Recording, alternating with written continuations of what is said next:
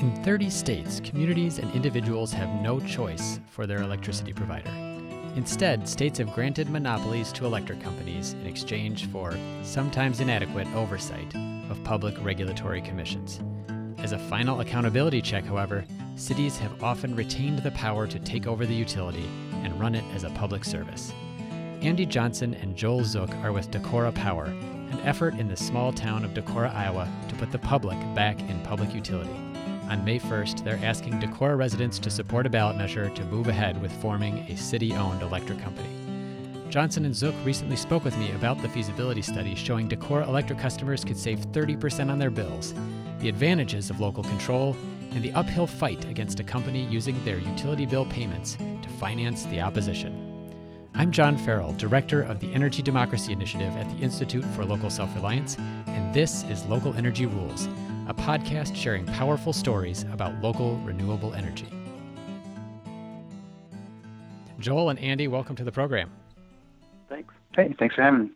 So, Joel, I'd like to start off really quick and first ask you know, you had this feasibility study in the field looking at basically would it make sense for Decorah, Iowa to take over and be its own electric company? What did you learn? Oh, we found that it was very favorable. Um, you know, we were hopeful that we would have some positive economic benefits uh, of the feasibility study, just looking at what our rates are currently and compared to what other municipal electric utilities around Iowa are. Um, but we were a little overwhelmed by, I think, on, honestly, how good that the rates looked. Um, the study projected that the city could basically offer the same reliable service at about 30% less cost.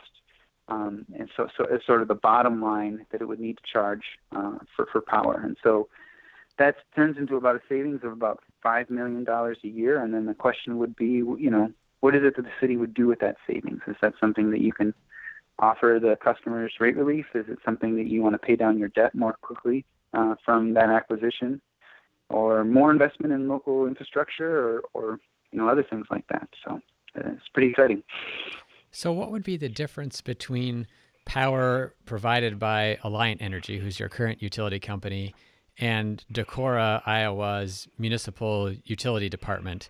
Uh, that's $5 million less. I mean, is there anything different about the energy that people would receive?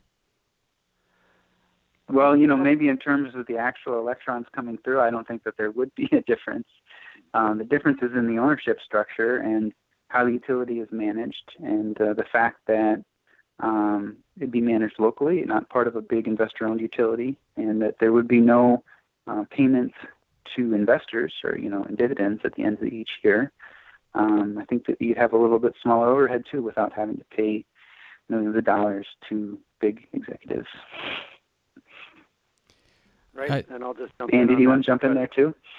Yeah, there. I think there are at least a couple of major categories. One of the categories of savings, obviously, is is the profit. Um, investor-owned utilities are guaranteed a very significant rate of return, which is why they're attractive investments across the country. And of course, we're all paying that. And when you're a publicly owned, uh, consumer-owned utility, there's no profit being siphoned off out-of-state investors. The other side of it, though, is that large companies typically people think about as being possibly more efficient and having economies of scale, but that only works when there's a competitive marketplace. And electri- distribution of electricity, retail electricity in many states, including Iowa, is not a competitive marketplace. So the investor-owned utilities, including our current incumbent, has had no competitive pressures to be leaner and more efficient. And so they're very big and possibly quite bloated, and that's what I think the studies that look at municipal utilities, ours and others, find many of our peer municipal utilities in Iowa function actually much more efficiently um, than many of the investor-owned utilities. So, Andy, I'd love to follow up on that notion of competition because what you have coming up May 1st is, in fact, one way to inject a little competition into your electricity market, which is to say that the city has this option then to take over. Tell me a little bit about what's involved in this vote. You're going to have something on the ballot. Is it a special election for just this issue? And you know, how many people do you expect to turn out for this um, out of the voting population? Well, turnout is the sixty-four million dollar question. Uh, it's you know, it's we don't know. It is a special election, yes, and so in Iowa, and this process varies by state because electric regulation varies by state. But in Iowa, it's a two-part process. Iowa code says if a community wants to pursue this, first they have to hold a community referendum, and if the referendum vote is positive at a 50% level, plus one, um, then the community can take an application to the Iowa Utilities Board, which is the state regulator, and apply essentially for the exclusive service territory and the right to serve the customers within that territory. So if there's a yes vote on May 1, then the, then the city of Decorah could spend probably a little bit of time further developing that application and eventually apply to the Iowa Utilities Board. And at that point, see if the if the economics still hold up, and the utility board can rule essentially rules in quote the public interest. And so they're not required to rule in favor of a community; they can rule either way. Um, and then eventually, whoever comes out on the losing end of that could go to the courts or not. But that's the process. So I'm curious, you know, with the feasibility study that was completed, um, that showed some significant potential benefits for electric customers in Decorah.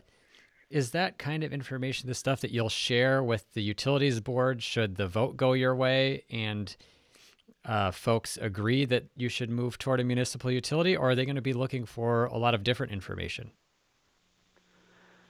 They would be. Lo- we would certainly share. The city would share that feasibility study and probably flesh it out even further um, with some additional analysis and would need some legal counsel to present all that to the utility board. Now, the incumbent utility, uh, Alliant, of course, would object and would then be sharing their own um, competing information, saying it's not in the public interest, um, and probably challenging some of the city figures at that point.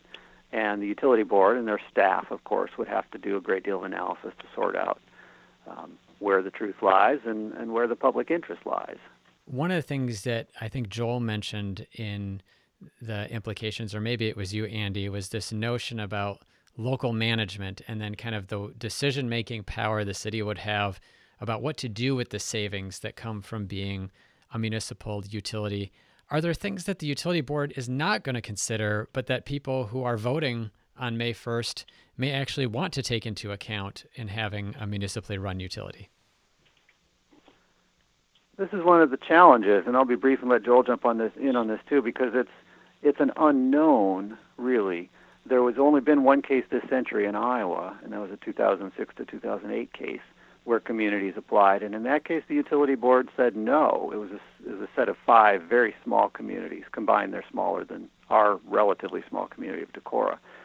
And the board said no, but they said, really, this is not an absolute no. It's just that you didn't dot all your I's and cross all your T's when it comes to the study, when it comes to economics, when it comes to reasoning. You're welcome to return here but also they essentially were saying, here's a roadmap in the future for communities, here's what we'd like to see.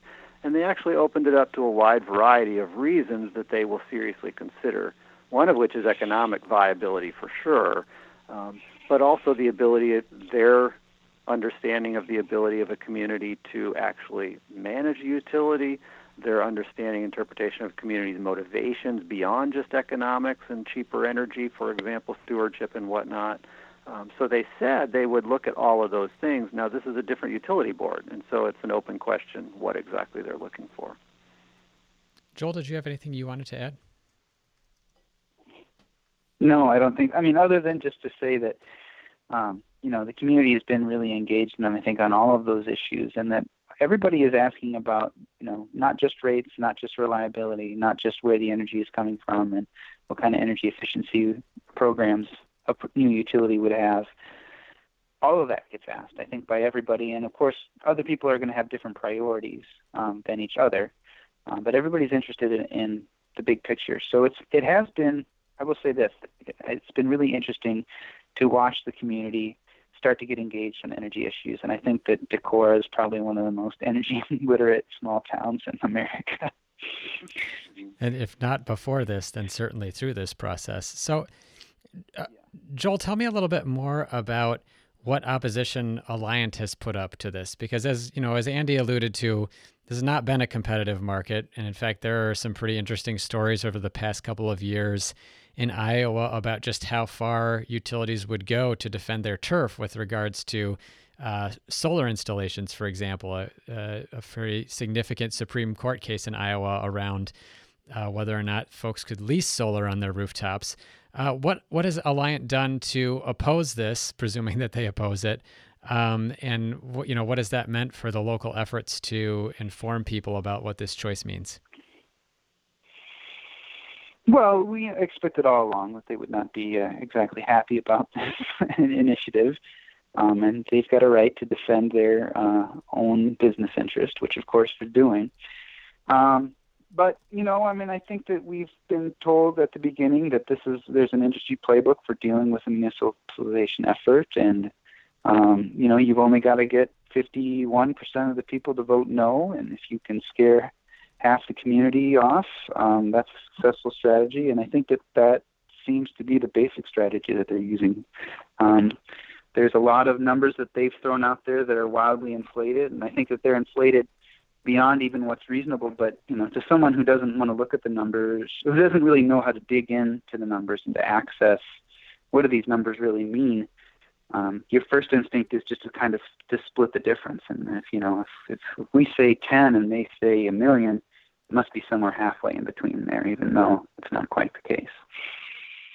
Do, do you find it difficult then, in order to kind of give people straight answers, when the utility is exaggerating to such a degree? And is that a problem for the city itself in terms of what it's able to say? You know, obviously the uh, I'm sure the municipal government is kind of a trusted entity. Can they play any role in helping to mitigate uh, the kinds of things that the utility is saying in order to defend its ownership of the grid system?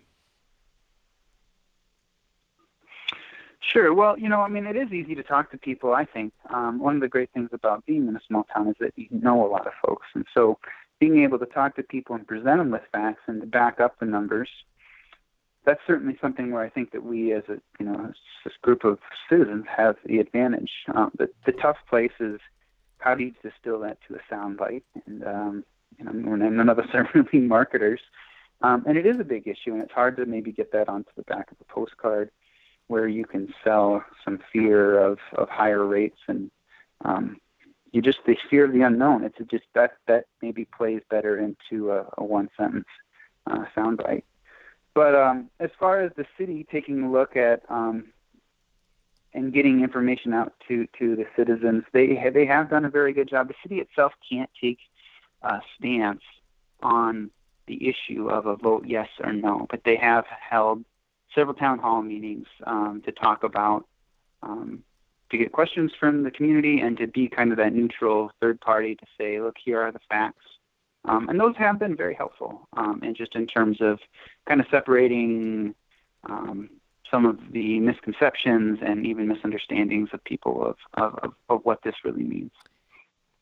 You're listening to an interview with Joel Zook and Andy Johnson from Decorah Power. I'm John Farrell, and Local Energy Rules will be right back. Hey, thanks for listening to Local Energy Rules. If you've made it this far, you're obviously a fan, and we could use your help for just two minutes. As you've probably noticed, we don't have any corporate sponsors or ads for any of our podcasts. The reason is that our mission at ILSR is to reinvigorate democracy by decentralizing economic power. Instead, we rely on you, our listeners.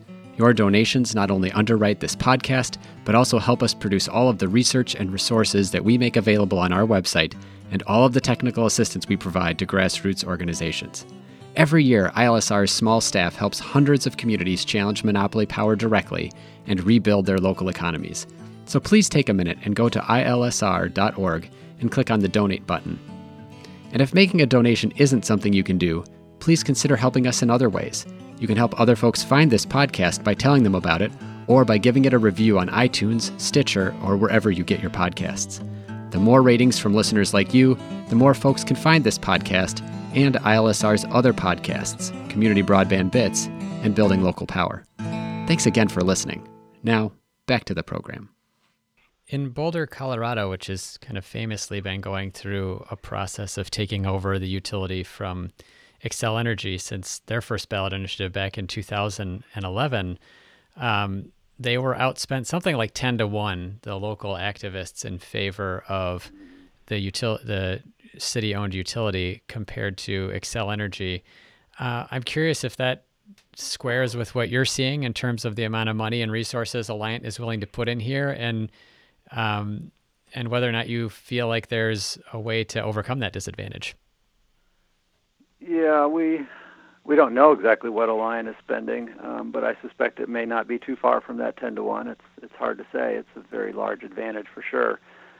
Which which raises a fair amount of questions too, doesn't it, about the regulated monopoly approach to investor-owned utilities? Um, the money Alliant is spending, or any investor-owned utility around the country that might engage in a no campaign like this to try and prevent the community from sort of taking its destiny into its own hands. The money they spend is our money originally in almost all cases. I mean, there may be cases where an investor-owned utility has other lines of business, um, but generally, an investor-owned utility is in the energy business, and they're granted by we, the people, and our regulators the right to serve us and make a profit. So then, what they can say at this point in, in efforts like this is, well, we're not using ratepayer dollars we're using our shareholder dollars or we're using a different pot, political action dollars, right? Except that all those dollars, as far as I know, originated from the ratepayer.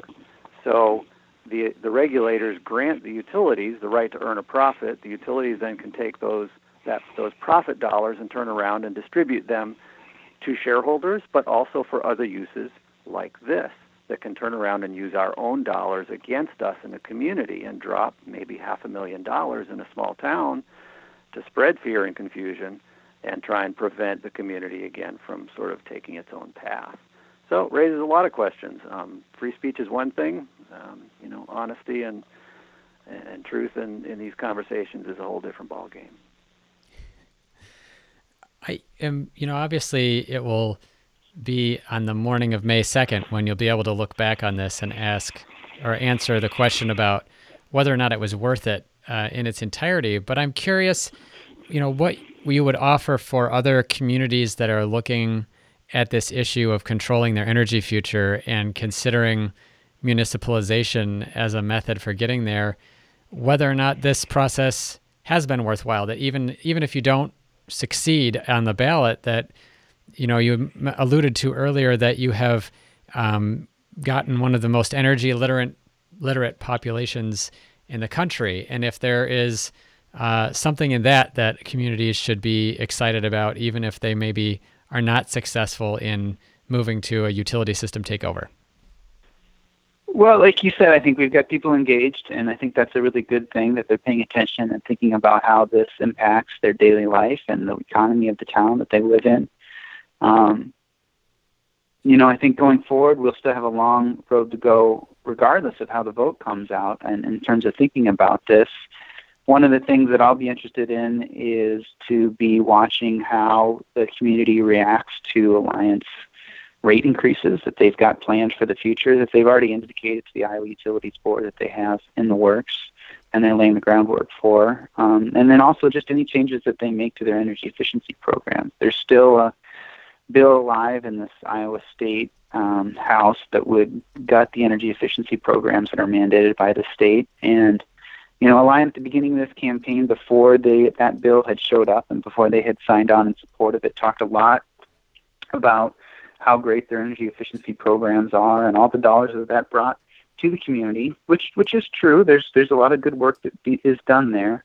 Um, but you know, in our feasibility study, we left uh, five percent of uh, gross annual uh, revenue um, into an energy efficiency fund that would be managed again locally by the electric utility here that we own as a town.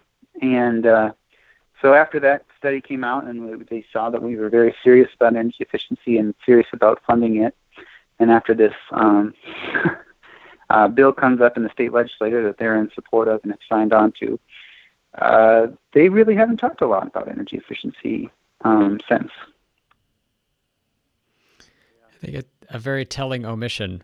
Um, I, I'll just add to that real quickly too. The values to the community, you know, I do think are there. I mean, it is a very, it's a big job to to bite off. You know, to to do a feasibility study that's high quality costs quite a bit of money, takes quite a bit of time. So there's that, and then there's engaging in the political process of of your city council needs to be friendly enough to say, all right, let's vote, and now this campaign, and the campaign gets can get very unpleasant, um, and so people need to be aware of that if they're thinking of going down this road. Part of the awareness, though, this community was very energy aware because many many of us, many organizations have already been doing a great deal of efficiency here, and we have higher penetration of customer-owned solar than just about anywhere. in the Midwest. But but you know the economics have been an eye opener, I do think, because a lot of folks are still unsure what to believe. Yes, but when we realize the amount of energy we all spend, and that in most communities, certainly in the heartland, but most communities across the country, it's a giant sucking sound of dollars leaving our community, essentially the energy sector, and not coming back. It's year after year after year after year. And so this, I think, this process has awoken a, a good chunk of folks, the community, to the the reality that that where those dollars are going and the opportunities to keep them local. And so I think that conversation will not end um, with this vote. Andy and, Joel, you um, alluded to earlier that it's hard to put these concepts uh, around energy in a soundbite, but quote, a giant sucking sound of dollars leaving our community sounds like a pretty good way to summarize uh, the fight that you're up against. Um, well, we wish you the best of luck come May 1st, and thanks so much for talking with us. And thank you.